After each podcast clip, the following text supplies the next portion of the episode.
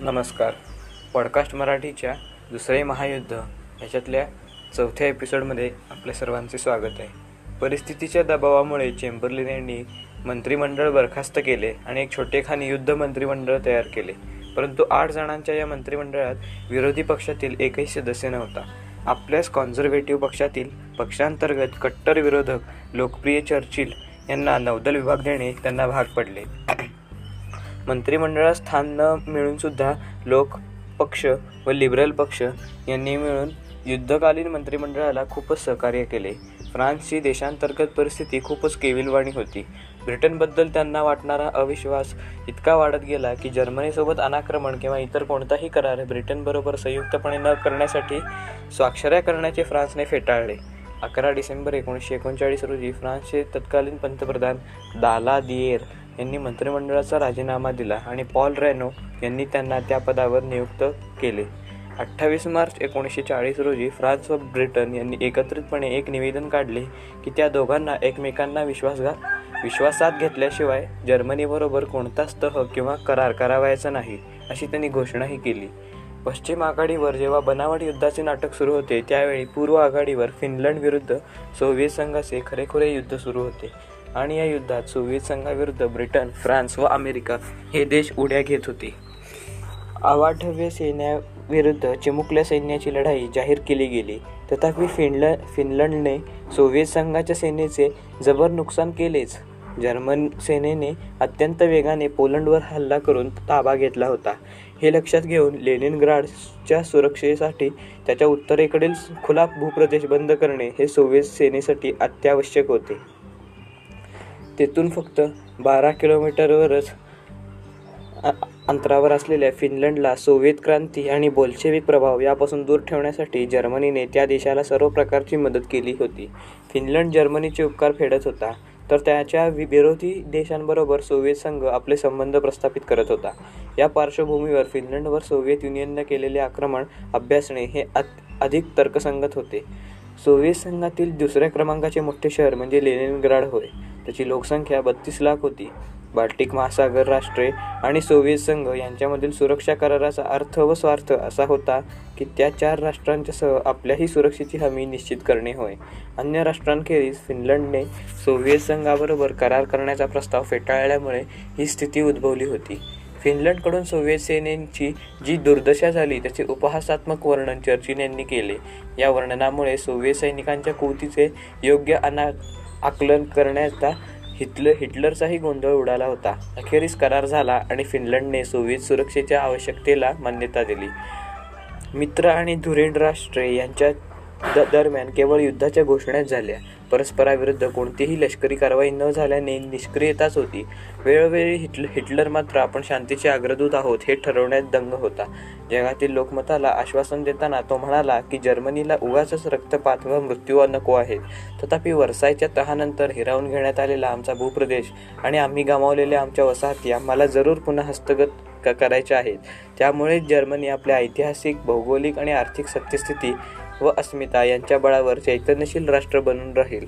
मित्रराष्ट्रांनी हिटलरच्या आश्वासनावर मुळीच विश्वास ठेवला नाही.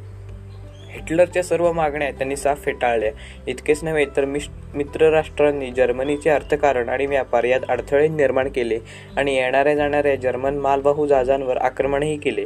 परंतु हिटलरने बेल्जियम व हॉलंड या देशांच्या मदतीने नॉर्वे स्वीडन व डेन्मार्क यासारख्या देशांबरोबर व्यापार सुरू ठेवण्याचे नेटाने प्रयत्न सुरू ठेवले. एवढेच नव्हे तर रुमानिया व बल्गेरिया यासारख्या बाल्कन देशातील कच्च्या मालावर हिटलर गिधाडाप्रमाणे नजर ठेवून होता. जर्मनीचे हे प्रयत्न हाणून पाडण्यासाठी ब्रिटन व फ्रान्स यांनी युरोपातील लहान मोठ्या देशांबरोबर व्यापारी करार केले आणि लॉर्ड स्विंटन यांच्या नेतृत्वाखाली दी इंग्लिश कॉर्पोरेशन या नावाने एक व्यावसायिक संघटना स्थापन केली.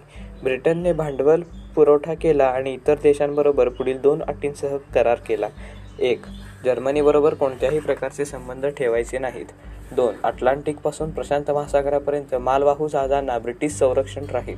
अशा प्रकारे भूप्रदेशावरील लढाई ही आर्थिक लढाईत रूपांतरित झाली नऊ एप्रिल एकोणीसशे चाळीस रोजी जर्मन नौदलाने नॉर्वे आणि डेन्मार्कवर अचानकपणे हल्ला चढवला नॉर्वेच्या बंदराच्या आसपासच्या ब्रिटिश नौदलाच्या युद्धनौकांच्या ताफ्याने सागर तळाला विस्फोट सुरुंग पेरणे सुरू केले दुसऱ्या बाजूला पहिल्या महायुद्धापासून धडा घेऊन जर्मन नौदलाने रणकौशल्याचे विलक्षण प्रदर्शन केले.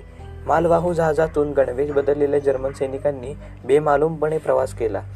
ब्रिटिश नौदल सैनिकांचे पथक नॉर्वे बंदरावर येण्यापूर्वीच जर्मन सैनिक तेथे पोचले होते. इशारा मिळाल्यावर पहाटे तीन वाजता ब्रिटिश पथकावर अचानक हल्ला चढवण्यात आला आणि अवघ्या दोन तासातच म्हणजे सकाळी पाच वाजता नॉर्वेची राजधानी ओस्लो येथे नॉर्वेचे विदेश सचिव प्रोफेसर कॉट यांच्या हातात अंतिम व एकमेव पर्याय देण्यात आला तो म्हणजे आता नॉर्वेचे सत्तासूत्र ताबडतोब जर्मनीच्या हाती द्यावेत.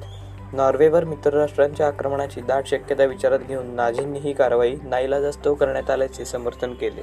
या अंतिम पर्यायाची फिकीर न करता त्याला विरोध करण्याचा निश्चय नॉर्वे सरकारने केला होता. परंतु तोपर्यंत खूपच विलंब झाला होता. राजधानी ओस्लोच्या रस्त्यावर जर्मन सेना संचलन करत होती आणि हजारो सैनिक विमानातून, हवाई छत्र्यांतून ओस्लोच्या जमिनीवर उतरत होते. दुपारी अडीच वाजता नॉर्वे बंदराच्या पश्चिम किनाऱ्यावर उभ्या असलेल्या तीन युद्धनौका जर्मन सेनेच्या ताब्यात तसेच सागर तळाशी पेरलेल्या विस्फोटक सुरुंगांचा विद्युत संपर्क तोडण्याचा आदेश मिळाला. हा आदेश बनावट असल्याचे नंतर समजले. तो विश्वासघातकी डिनकून क्विझलिंग याने दिला होता असे नंतर समजले. तो बिभीषण सिद्ध झाला आणि जगातील कुप्रसिद्ध विश्वासघातकी सुद्धा. या घटनेनंतर विश्वासघातकी व्यक्तीला क्विझलिंग असे संबोधण्याची प्र पद्धत जगात सुरू झाली. या अचानक आलेल्या आक्रमणामुळे शांतताप्रिय नॉर्वियन कमालीचे गोंधळले होते. या अवस्था या अवस्थेतून थोडेफार बाहेर आल्यावर त्यांच्या लक्षात आले की आपली मायभूमी आता जर्मनांची गुलाम झाली आहे. मुठभर सेनेसमोर जेव्हा जर्मन सेनापती राजधानी ओस्लोत प्रवेश करत होता तेव्हा नॉर्वेचे पोलीस रस्ता साफ करत त्यांचे स्वागत करत होते, तर रस्त्याच्या दुतर्फा उभे राहून नॉर्वेचे हजारो नागरिक त्यांचे अभिनंदन करत होते. अवघ्या पंधराशे जर्मन सैनिकांच्या छोट्या तुकडीने ला तीन लाख लोकसंख्या असलेल्या ऑस्लो या राजधानीच्या नगराचा ताबा घेतला. या विरोधात कोणतीही कृती किंवा शाब्दिक टीकाटिप्पणी सुद्धा झाली नाही. कोणत्याही महिलेच्या डोळ्यात एकसुद्धा अश्रू न वगळता नॉर्वे गुलाम झाला होता. एका बाजूला जर्मन सेना सरकारी कचेऱ्या, वृत्तपत्रे, विमान व रेल्वेसेवा आणि वाहतुकीची यंत्रणा यांचा ताबा घेण्यात दंग होती तर दुसऱ्या बाजूला जर्मन सैनिकांच्या वाद्यवृंदाच्या तालावर नॉर्वेचे नागरिक चक्क नाचत बागडत होते. नॉर्वेचा राजा हॉकॉन आणि त्यांच्या मंत्रिमंडळाने इंग्लंडला पलायन केले आणि आपले जीव कसेबसे वाचवले. नॉर्वेच्या नाव्या सरकारचा प्रमुख विश्वासघातकी पिझलिंग झाला. पंचम वाहिनीचे मदतीने ज्या चालाखीने व चातुर्याने एक सार्वभौम देशावर अवघ्या काही तासातच ताबा मिळवला हे पाहून साऱ्या जगाने तोंडात बोटं घातली. पंचम वाहिनीची आवश्यकता सर्वप्रथम सर्वप्रथम स्पेनच्या यादवी युद्धाप्रसंगी निर्माण झाली होती. स्पेनचा हुकुमशहा हा जनरल फ्रँकोचा सहकारी फोक बरोबर वर्णन व प्रशंसा करताना तो थकत नाहीत की माद्रिदच्या दिशेने चार फॅसिस्ट वाहिनीची मदत करण्यासाठी पंचम वाहिनी राजधानीत पूर्वीच उपस्थित होती. हे लोक दुसरे तिसरे कोणी नसून विश्वासघातकी लोकांची एक टोळीच होती आणि तेव्हापासून पंचम वाहिनीची आवश्यकता भासू लागली. भारतातील मीर जाफर हा पण पंचम वाहिनीचीच आवृत्ती होता. नॉर्वेवर या नवलपूर्ण विजयाची कारणे म्हणजेच जर्मन सेनेने कमालीची सावधानता व जागरूकता बाळगली होती. होय, हेच कमालीचे संघटना कौशल्य आणि निश्चितपणे पंचम वाहिनीच्या कारवाया या प्रमुख आहेत. कारण ब्रिटिश नौदलापुढे जर्मनीची ताकद अगदीच मामुली होती. नॉर्वेची विरोध करण्याची क्षमता खूपच कमजोर होती. जर्मन हवाई आक्रमणाला प्रत्युत्तर देण्याऐवजी भीतीने गाळण उडालेले ब्रिटिश नाविक दल आपल्या आश्रयाला लपून बसले. अशा प्रकारे असुरक्षित आकाशात नौदल प्रभावी होत नाही हे सिद्ध झाले. पोलंडप्रमाणे मित्रराष्ट्रांकडून नॉर्वेलासुद्धा संरक्षण करण्याचा विश्वास दिला गेला होता परंतु जर्मनीला प्रत्युत्तर देण्याऐवजी आपली अब्रू वाचवण्याच्याच प्रयत्नात मित्रराष्ट्रे राहिली. या कमालीच्या निष्क्रियतेबद्दल जगभर कठोर टीका झाली. पहिल्या महायुद्धातील विजयी सेना नायकांनी युद्धाच्या इतिहासातील या नालायक व मूर्खपणाची दुःखद घटना असल्याचे प्रतिपादन केले.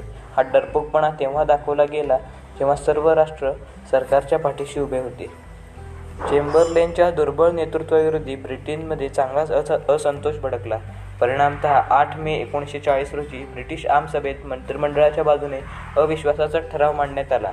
तथापि प्रचंड बहुमताने अविश्वासच व्यक्त करण्यात आला. खुद्द कॉन्झर्वेटिव्ह पक्षाच्या सदस्यांनी सुद्धा चेम्बरलेनला समर्थन दिले नाही आणि अगतिक होऊन चेंबरलेनला राजीनामा देणे भाग पडले. भावी पंतप्रधान कोण होणार याविषयी रस्सीखेच सुरू झाली.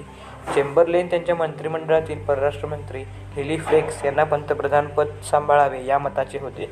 परंतु खुद्द हेलिफ्लेक्सच तयार नव्हते. त्यामुळे मंत्रिमंडळ स्थापण्यासाठी चर्चिल यांना पाचारण करण्यात आले. काही ठराविक गटातील बऱ्यापैकी सदस्य संख्या चर्चिल यांच्या विरुद्ध होती. काय चर्चिल दुसऱ्या महायुद्धात महत्त्वाची भूमिका वठवू शकले? हे ऐकायला पुढचा एपिसोड नक्की ऐका.